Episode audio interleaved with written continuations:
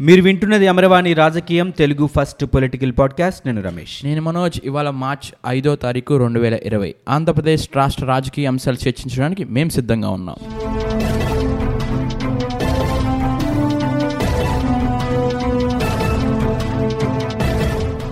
Andhra Pradesh government అమరావతితో పాటుగా అంటే ఇంతకుముందు అమరావతిని రాజధానిగా చేయాలని డిసైడ్ చేశారు. సో అమరావతితో పాటుగా ఇంకొక రెండు ప్రాంతాలను కూడా రాజధానులుగా చేస్తాం అని ఎప్పుడైతే అనౌన్స్ చేశారో అప్పుడు విశాఖపట్నం పేరు తెర మీదకి వచ్చింది. అప్పటి వరకు కూడా విశాఖను ఒక వాణిజ్య కేంద్రంగానే మనం చూస్తూ వచ్చాం. అవును. అయితే ఎప్పుడైతే విశాఖపట్నాన్ని ఎగ్జిక్యూటివ్ క్యాపిటల్గా చేయాలి అన్న ఆలోచనని రాష్ట్ర ప్రభుత్వం వ్యక్తీకరించిందో అప్పటి నుంచి కూడా విశాఖ చుట్టూనే ఆంధ్రప్రదేశ్ రాజకీయం తిరుగుతుంది అని చెప్పాలి. అయితే ఎప్పుడైతే విశాఖపట్నంలో ల్యాండ్ పూలింగ్ చేయాలి అని ప్రభుత్వం డిసైడ్ అయిందో అప్పుడు ఈ ల్యాండ్ పూలింగ్ ఒక స్కీమ్గా జరుగుతుందా లేకపోతే ఒక స్కామ్ జరుగుతుందా అనేది వార్తాపత్రికల్లో కానీ ఛానల్స్లో కానీ పెద్ద పెద్ద డిబేట్స్ డిస్కషన్స్ జరుగుతున్నాయి. అమరావతిలో ల్యాండ్ పూలింగ్ జరిగినప్పుడు అప్పుడు ప్రతిపక్షంలో ఉన్న వైఎస్ఆర్సీపీ ఇది అసలు పూలింగ్ కాదు ఇది ఒక యూనో ఫూలింగ్ స్కామ్ ఇది అని చెప్పి ఆరోపించారు. ఇప్పుడు అదే పద్ధతిని ఇక్కడ వైజాగ్లో తీసుకొస్తున్నారనమాట అయితే అసలు ఈ ల్యాండ్ పూలింగ్ స్కామ్ ఏంటి?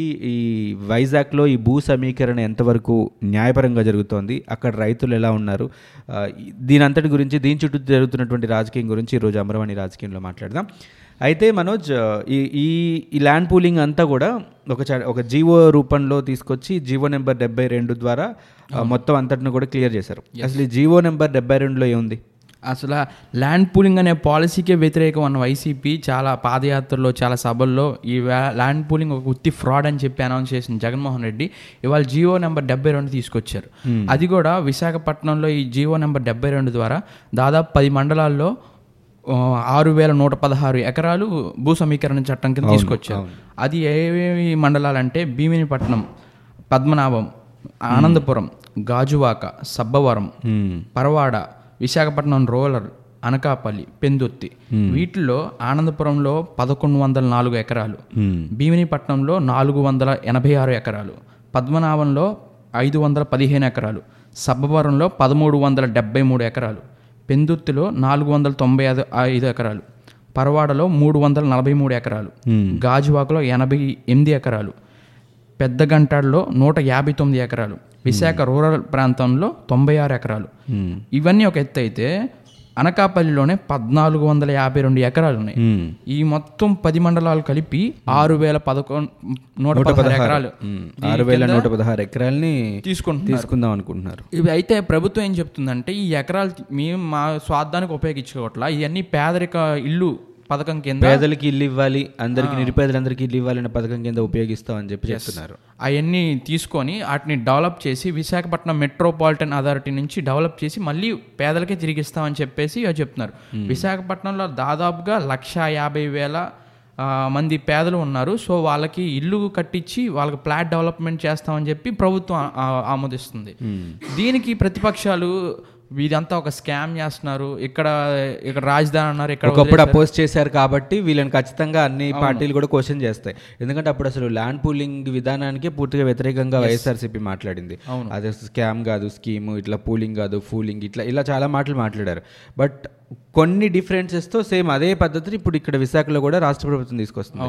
అయితే ఇక్కడ ఒక క్వశ్చన్ మార్క్ ఏంటంటే రాష్ట్రం అంతా కలిపి నిరుపేదలకు ఇళ్ళ స్థలాలు ఇవ్వడానికి తొమ్మిది వేల ఎకరాలు సేకరిస్తుంటే ఒక్క విశాఖపట్నం జిల్లాలోనే ఈ పది మండలాల్లోనే ఆరు వేల నూట పదహారు ఎకరాలు సేకరిస్తున్నారు. అంటే నిరుపేదలకి ఇళ్ళతో పాటు ఇంకా ఏదో చెయ్యాలి ఆ భూమితో అనేది ప్రభుత్వ ఆలోచనగా కనిపిస్తోంది.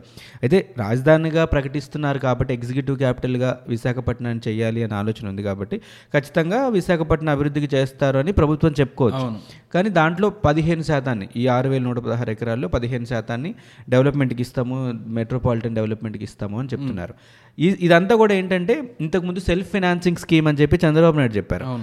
ఎప్పుడైతే అమరావతిని అమరావతి భూముల ద్వారానే అమరావతిలో రైతుల నుంచి సేకరించిన భూములను అమ్మే అమరావతిలో డబ్బు సంపాదించవచ్చు అనే ఒక సెల్ఫ్ ఫైనాన్సింగ్ స్కీమ్ ఆయన ఇంట్రడ్యూస్ చేశారు.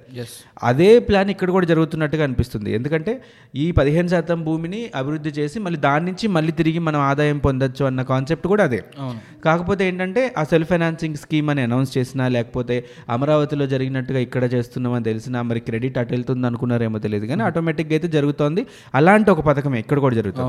బట్ అప్పుడు ప్రతిపక్షంలో ఉన్నారు కాబట్టి వాళ్ళు అపోజ్ చేశారు. బట్ అది ఇప్పుడు ఇక్కడ అవసరం కాబట్టి చేస్తున్నారు. అయితే ఆరు వేల నూట పదహారు ఎకరాలు నిజంగా నిరుపేదలకు ఇవ్వటానికి అవసరం అనేది ఇక్కడ అందరూ అడుగుతున్నటువంటి క్వశ్చన్ అండ్ ఇంకోటి ఏంటంటే వీళ్ళందరూ అపోజ్ చేస్తున్నారు. ఎవరు ఇవ్వటానికి రెడీగా లేరు. అమరావతిలో జరిగింది ఏంటంటే నైంటీ త్రీ పర్సెంట్ వాళ్ళందరూ సాటిస్ఫై అయ్యి స్వచ్ఛందంగా ఇచ్చారు. స్వచ్ఛందంగా ఇచ్చారు. వాళ్ళకి బెనిఫిట్స్ కూడా ఉన్నాయి. బెనిఫిట్స్ గురించి కూడా మనం మాట్లాడుకుందాం. అమరావతి రైతులకి ఇప్పుడు విశాఖలో ఇస్తున్న రైతులకి బెనిఫిట్స్ గురించి కూడా మనం మాట్లాడదాం. అయితే అమరావతి రైతులు నైంటీ త్రీ పర్సెంట్ హ్యాపీగా ఇచ్చారు. ఇక్కడ ఎవరు కూడా ఇవ్వడానికి రెడీగా లేరు. గ్రా గవర్నమెంట్ అఫీషియల్స్ కూడా వెళ్ళి గ్రామ సభల రూపంలో వాళ్ళని చైతన్యపరిచి వాళ్ళకి అవేర్నెస్ కలిగించే అవగాహన కార్యక్రమాలని చేపడుతున్నా కూడా వాళ్ళు అసలు ఎవరు కూడా మేము ఇవ్వడానికి రెడీగా లేము సిద్ధంగా లేమని చెప్తున్నారు. అయితే ఇక్కడ ఒక టాక్ ఉంది. అమరావతి రైతులందరూ కూడా నిరుపేద రైతులు కాదు వాళ్ళందరికీ కోట్ల కోట్ల డబ్బులు ఆదాయం ఉందని చెప్తున్నారు. బట్ అది ఎంతవరకు నిజమో విషయం పక్కన పెడితే బట్ విశాఖలో రైతులందరూ మాత్రం నిరుపేద రైతులంటే మనకి చాలా స్పష్టంగా అర్థమవుతుంది. అందరూ కూడా ఎస్సీ ఎస్టీ కేటగిరీకి సంబంధించిన వాళ్ళు ఒక ఎకరం రెండు ఎకరాల లోపు ఉన్న వాళ్ళే కనిపిస్తున్నారు. సో ఇక్కడ ఇచ్చే బెనిఫిట్స్ అక్కడ ఇస్తారు అని చెప్పట్లేదు. కానీ అక్కడ ఇస్తున్న బెనిఫిట్స్ కూడా ఉన్నాయి. అవును. ఈ ఏదైతే రమేష్ వైజాగ్లో ఈ ఆరు వేల నూట పదహారు ఎకరాలు చేశారో దాంట్లో కూడా దాదాపుగా రెండు వేల ఐదు వందల ఎకరాలు అసైన్ ల్యాండ్స్ అనేవి ఉన్నాయి. అవును. అసలు ఈ అసైన్ ల్యాండ్ అంటే ఏంటి? అసైన్ ల్యాండ్ అంటే గవర్నమెంట్ స్థలాలే. గవర్నమెంట్ స్థలాలు కానీ ఏమైనా పొలాలు కానీ దాంట్లో పేదలకు నివస నివాసించడానికి వాళ్ళు గవర్నమెంట్ అనేది పర్మిషన్ ఇస్తుంది. అంటే ఫ్యూచర్లో ఎప్పుడన్నా గవర్నమెంట్కి ల్యాండ్ కావాలన్నా ఏమైనా ఇబ్బందులు వచ్చి ల్యాండ్ తీసుకోవాలన్నా విత్ ఆ రికార్డులోనే మెన్షన్ చేసింది ఫ్యూచర్లో ఎప్పుడన్నా మాకు ల్యాండ్ వస్తే మళ్ళీ మీ దగ్గర నుంచి తీసుకుంటాం. అవును సో ఇది మీకు ఉండడానికి మాత్రమే. అమ్మడానికి కానీ కొనడానికి ట్రాన్సాక్షన్స్ ఏం చేయకూడదు ఉపయోగించుకోవాలి సో దాదాపు రెండు వేల ఐదు వందల ఎకరాలు ఈ అసైన్ భూములు ఉన్నాయి. సో ఇందులో చాలా మంది అమ్మేసుకున్న వాళ్ళు ఉన్నారు. అమ్మేసుకున్న వాళ్ళు అలాగే ఉంటున్న వాళ్ళు ఉన్నారు. మ్మ్. అమ్మేసుకున్న వాళ్ళు ఎటు అమ్మేశారు అయిపోయింది. ఆ స్థలాలు ఉన్న వాళ్ళ పరిస్థితి ఏంటంటే ఆ రెండు వేల ఐదు వందల ఎకరాలు కూడా ప్రెసెంట్ ఉన్నదానికన్నా తక్కువగా ఇచ్చేసి కొనుక్కుంటున్నారు దాని దగ్గర నుంచి. అంటే ఏదో నా మాత్రానిక. సపోజ్ లక్ష అయితే భూమి ముప్పై వేలు నలభై వేలు చేతిలో పెట్టి ఆ భూములు లాగేసుకుంటున్నారు. ఆ. సో దీని మీద హైకోర్టు నుంచి సుప్రీంకోర్టు వరకు కూడా కేసు నడిచింది. అది ఏంటంటే ఆర్టికల్ ట్వంటీ వన్ ఎఫ్ ప్రకారం ఒకసారి గవర్నమెంట్ పేదలకి ఆ స్థలం ఇస్తే ఇక వాళ్ళే హక్కుదారుడు ఆ భూమికి. గవర్నమెంట్ తీసుకోవడానికి కూడా ఎటువంటి బాధ్యత లేదు వాళ్ళకి. ఆ హక్కుదారుడిదే ఆ భూమి. అలాంటప్పుడు మళ్ళీ ఇచ్చినట్టే ఇచ్చి తీసేసుకోవడం ఏంటనేది కూడా క్వశ్చన్ చేస్తున్నారు.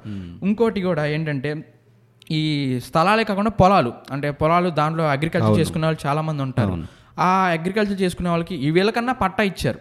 వాళ్ళకి ఏం లేదు వాళ్ళకి ప్రూఫ్ లేదు. పట్టా కానీ బీఫామ్ కానీ ఎటువంటి భూములు లేదు. అసలు పట్టా లేకుండా ఇప్పుడు దాకా వ్యవసాయం మీద ఆధారపడిన వాళ్ళకి సడన్గా పొలం తీసేసుకుంటే వాళ్ళకి దిక్కేంటి ఇప్పుడు? అవును. వాళ్ళ పొజిషన్ ఏంటి? అది ఇంకో క్వశ్చన్ రైజ్ అవుతుంది. అలా అదిలా ఉంటే ఇంకా అంటే వీళ్ళకి ఒక ఫోర్ హండ్రెడ్ గజాలు ఇస్తానంటున్నారు. అంటే పదివేల లోపు పది సంవత్సరాల లోపు ఎవరైతే ఉంటారో వాళ్ళకి రెండు వందల యాభై గజాలు. పదేళ్ళ పైబడి సాగు చేసుకుంటున్న వాళ్ళకి ఒక నాలుగు వందల గజాలు ఇస్తామని చెప్తున్నారు. కాకపోతే కంపేర్ చేస్తే ఎందుకంటే ఒకే రాష్ట్రంలో రెండు మూడు సంవత్సరాల గ్యాప్లు ఉన్న జరుగుతున్న స్కీమ్స్ కాబట్టి Amaravati land pooling versus Visakha land pooling అని ఆలోచిస్తారు అందరూ. బట్ అమరావతి రైతులకు ఇచ్చిన బెనిఫిట్స్ చాలా ఎక్కువ. ల్యాండ్ ఇస్తామన్నారు డెవలప్ చేసిన ల్యాండ్ ఇస్తామన్నారు కౌలు ఇస్తున్నారు ఆ విలేజ్లో ఎవరైతే ల్యాండ్ కోల్పోయారో వాళ్ళకి ఉద్యోగ కల్పనలో భాగం కల్పిస్తున్నారు. అక్కడ ల్యాండ్ లేని వ్యవసాయ కూలీలకు కూడా ఉపాధి హామీ పథకంలో వాళ్ళకి పని కల్పించడం ఇలా చాలా చేశారు. వాళ్ళకి ఇక్కడ ఇక్కడ. కానీ అక్కడ జరుగుతుంది అది కాదు. సో డెఫినెట్గా రైతులు ఏం చేస్తారంటే రెండు సిమిలర్ స్కీమ్స్ కాబట్టి ఒకే రాష్ట్రంలో జరుగుతున్నాయి కాబట్టి కొంత బెనిఫిట్స్ ఎక్కువే ఎక్స్పెక్ట్ చేస్తారు. కానీ వీళ్ళు అందరూ కూడా డిమాండ్ చేస్తుంది ఏంటంటే మాకున్నది ఎకరం ఎకరన్నర పొలాలే కాబట్టి మేము దీని మీదే ఆధారపడి బతుకుతాము. దీన్ని మీరు లాగేసుకుంటే మాకు ఇంకా జీవనోపాధి ఉండదు అనేది అందరూ క్వశ్చన్ చేస్తున్న విషయం. అది కూడా డిస్టెన్స్ కూడా దాదాపు వైజాగ్ నుంచి యాభై అరవై కిలోమీటర్ల దూరంలో. ఇప్పుడు చాలా మంది కూలి పనులు చేసుకునే వాళ్ళు ఉంటారు తర్వాత ఇళ్ళలో పని చేసుకునే వాళ్ళు ఉంటారు ఆటో డ్రైవర్లు ఉంటారు. వీళ్ళు అంత దూరం నుంచి వచ్చి ఎలా పని చేసుకుంటారు అంటే వీళ్ళు ఇచ్చిన తర్వాత ఇప్పుడు ఇళ్ళ స్థలాలకి కేటాయిస్తున్నారు ఈ భూముల్ని. ఇవి కూడా దూర ప్రాంతాలు యాభై అరవై కిలోమీటర్ల దూరంలో. సో బెనిఫిషరీస్ లబ్ధి పొంది అక్కడ ఇళ్ళ స్థలాలు పొందిన వాళ్ళు లేకపోతే ఇల్లు కట్టుకున్న వాళ్ళు తిరిగి మళ్ళీ వైజాగ్ వచ్చే పని చేయాలి. మనం రీసెంట్ డిస్కషన్లో కూడా మాట్లాడుకున్నాం. మన ఇక్కడ అమరావతి భూముల్ని ఎవరికైతే నిరుపేదలకు కేటాయించారో అక్కడ కూడా అదే పరిస్థితి. అవును.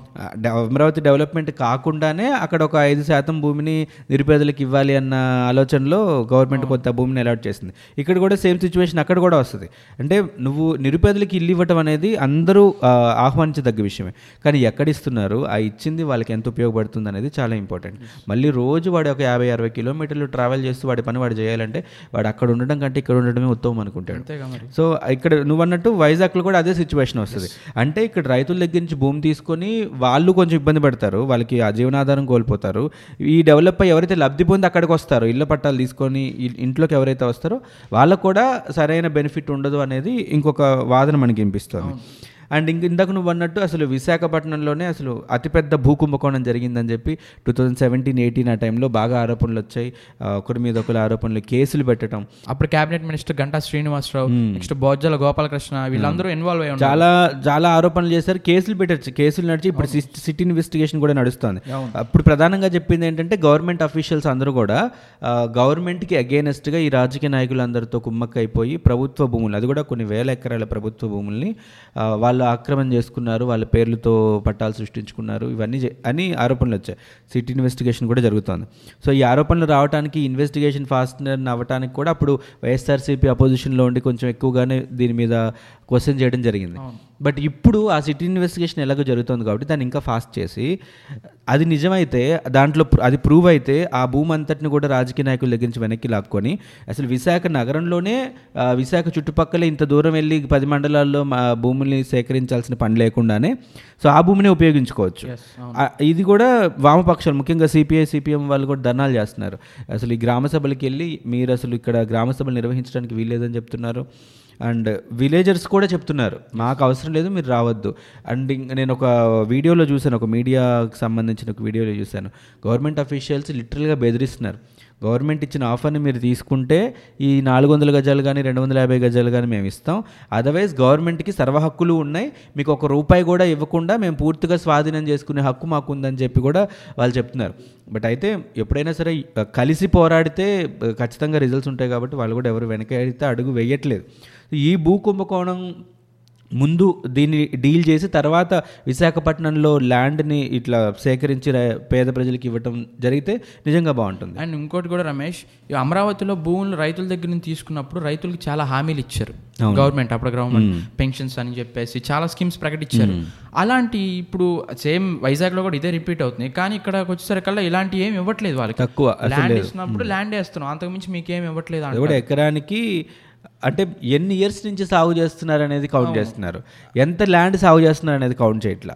ఇక్కడ అమరావతిలో జరిగింది ఏంటంటే ఎన్ని ఎకరాలు ఉంది ఎకరానికి ఇంత చొప్పున ఇచ్చారు. ఇక్కడ ఏంటంటే నువ్వు ఎన్ని సంవత్సరాల నుంచి దీంట్లో ఉన్నావు అనేది ఆలోచిస్తున్నారు. పది సంవత్సరాల నుంచి పది సంవత్సరాల లోపు అయితే ఇంత పది సంవత్సరాల తర్వాత అయితే ఇంత. ఎంతైనా పది సం టైం ఎంతటి నుంచి మనం దాన్ని సాగు చేసుకుంటున్నా సరే దాని బెనిఫిట్ని పొందుతుంది మాత్రం వాళ్ళే కదా. ఆ కుటుంబానికి వస్తుంది. ఇప్పుడు పదేళ్ళ నుంచి సాగు చేస్తే మాత్రం ఏమన్నా ఇప్పుడు ఇన్కమ్ పెరుగుతుందా? ఇప్పుడు పదేళ్ళ నుంచి సాగు చేస్తున్న వాడికి రెండేళ్ళ నుంచి సాగు చేస్తున్న వాడికి ఒక పంట వేస్తే ఆ పంట నుంచి వచ్చే ఇన్కమ్ సేమ్. అవును. సో కానీ రిజల్ట్ మాత్రం ఇప్పుడు ఏముందంటే రెండు వందల యాభై గజాలు నాలుగు వందల గజాలు ఇస్తామని చెప్పి గవర్నమెంట్ చెప్తుంది. ఆ పండే పంటలు కూడా మామూలు పంటలు కాదు. జీడి జీడి మామిడి కానీ వరి పంటలు కానీ చాలా బాగా పండే పంటల భూములు తీసేసుకుంటున్నారు. ఇప్పుడు ఏదైతే గవర్నమెంట్ తీసుకొని అంటున్నారో ఇప్పుడు వాళ్ళకి ఇస్తారు. ఎక్కడో ల్యాండ్ ఒకటి ఇస్తారు. ఇక్కడ ఇల్లు పడగొట్టుకొని అక్కడికి వెళ్ళి ఇల్లు కట్టుకోమంటారు. ఆడికి ల్యాండ్ ఇస్తారు కానీ ఇల్లు కట్టుకొని డబ్బులు కూడా ఇవ్వట్లేదు కదా. అది మళ్ళీ ఆ డబ్బులు కట్టుకోవడా ఇల్లు కట్టుకోవడానికి డబ్బులు ఎక్కడో చోట మళ్ళీ అప్పు చేసుకోవాలి. సో అలాంటి ఇబ్బందులు కూడా ఉన్నాయి కాబట్టి గవర్నమెంట్ అది కూడా గమనించి ఆ పేదలకి అమరావతిలో ప్రకటించినట్టే నా స్కీమ్స్ ప్రకటించి ఏదైతే బ్యాంక్ నుంచి లోన్స్ ఇప్పించడం కానీ వాళ్ళకి పెన్షన్స్ కానీ అలాంటి ఉపాధి కల్పిస్తే చాలు మనోజ్. నన్ను అడిగితే ఇప్పుడు ఎవరి దగ్గర నుంచి అన్న ఒక ల్యాండ్ తీసుకుంటున్న టైంలో కేవలం ఉపాధి కల్పిస్తే సరిపోతుంది అనేది నా ఫీలింగ్ ఎందుకంటే వాళ్ళకి ల్యాండ్ పోయినా సరే ల్యాండ్కి తాలూకు ఇప్పుడు ఎకరం లోపుకి ఇంత ఇన్ని గజాలు ఇన్ని గజాలు అని చెప్తున్నారు. కానీ ఉపాధి కోల్పోయారనుకో వాళ్ళకి పని చేసుకోవడానికి ఒక ఆధారమే లేకపోతే చాలా కష్టం అవుతుంది. కానీ ల్యాండ్ ఎక్విజిషన్ కానీ ఈ ల్యాండ్ పూలింగ్ కానీ ఒక పథకాన్ని తీసుకొచ్చినప్పుడు కానీ లేకపోతే ఒక ప్రాజెక్ట్ని తీసుకొచ్చినప్పుడు ప్రజల నుంచి ఖచ్చితంగా వ్యతిరేకత వస్తుంది. ఎందుకంటే వాళ్ళు కొన్ని సంవత్సరాల నుంచి అక్కడ ఉంటారు. అక్కడి నుంచి వెళ్ళటం వాళ్ళకి ఇష్టం ఉండదు కాబట్టి వస్తుంది. కానీ అలా చూస్తూ ప్రభుత్వాలు ఊరుకుంటే మనకి ఇప్పుడు నాగార్జున సాగర్ కానీ లేకపోతే మన పోలవరం ప్రాజెక్ట్ కానీ ఇలాంటివన్నీ పూర్తి అవ్వవు కాబట్టి ఎంతో కొంత నష్టపరిహారం రైతుల్ని తృప్తిపరిచి ఆ నష్టపరిహారాన్ని ఇస్తేనే రైతులు వాళ్ళు ముందుకు వస్తారు రైతులు కానీ నిర్వాసితులు కానీ ముందుకు వస్తారు ఇది జరుగుతుంది. అసలు అలా భీష్మించి కూర్చుంటే ఏది జరగదు. ఖచ్చితంగా ప్రభుత్వం ముందుకు కదిలి దాన్ని సేకరించడం సమీకరించడం జరిగిపోద్ది. అని ఇంకోటి కూడా ఏంటంటే ఏదైతే విశాఖలో కలెక్ట్ చేస్తున్నారో భూములన్నీ అవన్నీ రెండు వేల పదమూడు లాంగ్వేజ్ అక్విజేషన్ యాక్ట్ కింద ఉన్నాయి. ఇప్పుడు అలాంటి యాక్ట్ని కూడా రద్దు చేసి బలవంత భూసేకరణ చేస్తున్నారు. ఇది కూడా దీని మీద కూడా అసలు ఆ రెండు వేల పదమూడు ల్యాండ్ అక్విజేషన్ చట్టాన్ని ఎలా రద్దు చేసి మీరు పేదల నుంచి భూములు తీసుకుంటారని చెప్పి ప్రతిపక్ష పార్టీలు కానీ వామపక్షాలు కానీ చాలా తీవ్ర స్థాయిలో డిమాండ్ చేస్తున్నారు. ఈ పద రెండు వేల పదమూడు అక్విజేషన్ యాక్ట్ కూడా సెంట్రల్ గవర్నమెంట్ ఆథరైజేషన్ జరిగింది. అంటే ఆ విశాఖ అంటే అది హార్బర్ సిటీ కాబట్టి సో ఇక్కడ ఉన్న భూములన్నీ సెంట్రల్ గవర్నమెంట్ ఆధీనంలో ఉంటాయి. సో వాళ్ళ ఎప్పుడు పడితే అప్పుడు అమ్మడానికి కానీ కొనడానికి కానీ వీలు ఉండదు. మరి అలాంటప్పుడు ల్యాండ్ అక్విజేషన్ యాక్ట్ ఉన్నప్పుడు మీ అంతటా మీరు ఎలా భూములు కొంటారని కూడా క్వశ్చన్ క్వశ్చన్స్ వస్తాయి. ఇవన్నీ వస్తాయి. సో వీటన్నిటికీ ఆన్సర్ గవర్నమెంట్ నుంచి రావాలి అలాగే ఈ గవర్నమెంట్ అఫీషియల్స్ నుంచి రావాలి. సో చూద్దాం ఏం జరుగుతుందో. అండ్ ఇంకొక విషయం ఏంటంటే అందరికీ బాగా వినిపిస్తున్న క్వశ్చన్ ఏంటంటే పేద వాళ్ళకి ఇళ్ళ స్థలాలు ఇవ్వాలి. మళ్ళీ పేద రైతుల దగ్గర నుంచి ఈ ల్యాండ్ తీసుకుంటున్నారు. సో ఇదే పెద్ద క్వశ్చన్ అనమాట సో పేదలకి ఇల్లు ఇవ్వటం ఇళ్ళ స్థలాలు ఇవ్వటం పేదలు బాగు కోరుకోవటం అందరూ ఆహ్వానించదగ్గ విషయమే. కానీ పేదల దగ్గర నుంచే మళ్ళీ ల్యాండ్ తీసుకుని అదే మళ్ళీ పేదలకి ఇవ్వటం అంటే ఒకరిని ఒకరిని బాధ పెట్టి ఇంకొకరికి బెనిఫిట్ ఇవ్వడం అనేది ఎంతవరకు కరెక్ట్ అనేది గవర్నమెంట్ ఆలోచించాలి. బట్ అమరావతి రైతుల పరిస్థితి మాత్రం విశాఖ రైతులకి రాకూడదు అని చెప్పేసి అందరం కోరుకుందాం. ఎందుకంటే అమరావతి రైతులు దాదాపుగా ఈ రోజుకి డెబ్బై తొమ్మిదవ రోజు. డెబ్బై తొమ్మిదవ రోజుకి అమరావతి రైతుల యూనో ధర్నాలు వాళ్ళ యాజిటేషన్స్ వస్తున్నాయి. సో బట్ ఈ రోజు కూడా దాని మీద ఒక ప్రభుత్వం స్పందిస్తుంది లేదు దాని గురించి మాట్లాడుతుంది లేదు. బట్ అదే అవుతుందేమో విశాఖలో రైతుల పరిస్థితి కూడా చూడాలి. కాకపోతే ఇంత ఎత్తులో అక్కడ జరగట్లేదు కాబట్టి ఆ తీవ్రత కొంచెం తక్కువే ఉండొచ్చు బట్ అపోజ్ అపోజ్ చేయడం మాత్రం అక్కడ కూడా వస్తుంది. So hope of the best Visakha land pooling ఎలా ఎ- ఎ- ఎవరిని కూడా ఇబ్బంది పెట్టకుండా జరగాలని కోరుకుందాం. అండ్ ఇంకొక డిస్కషన్తో అమర్వాణి రాజకీయం మళ్ళీ మీ ముందుకు వస్తుంది. అంతవరకు సెలవు. నమస్తే. Thank you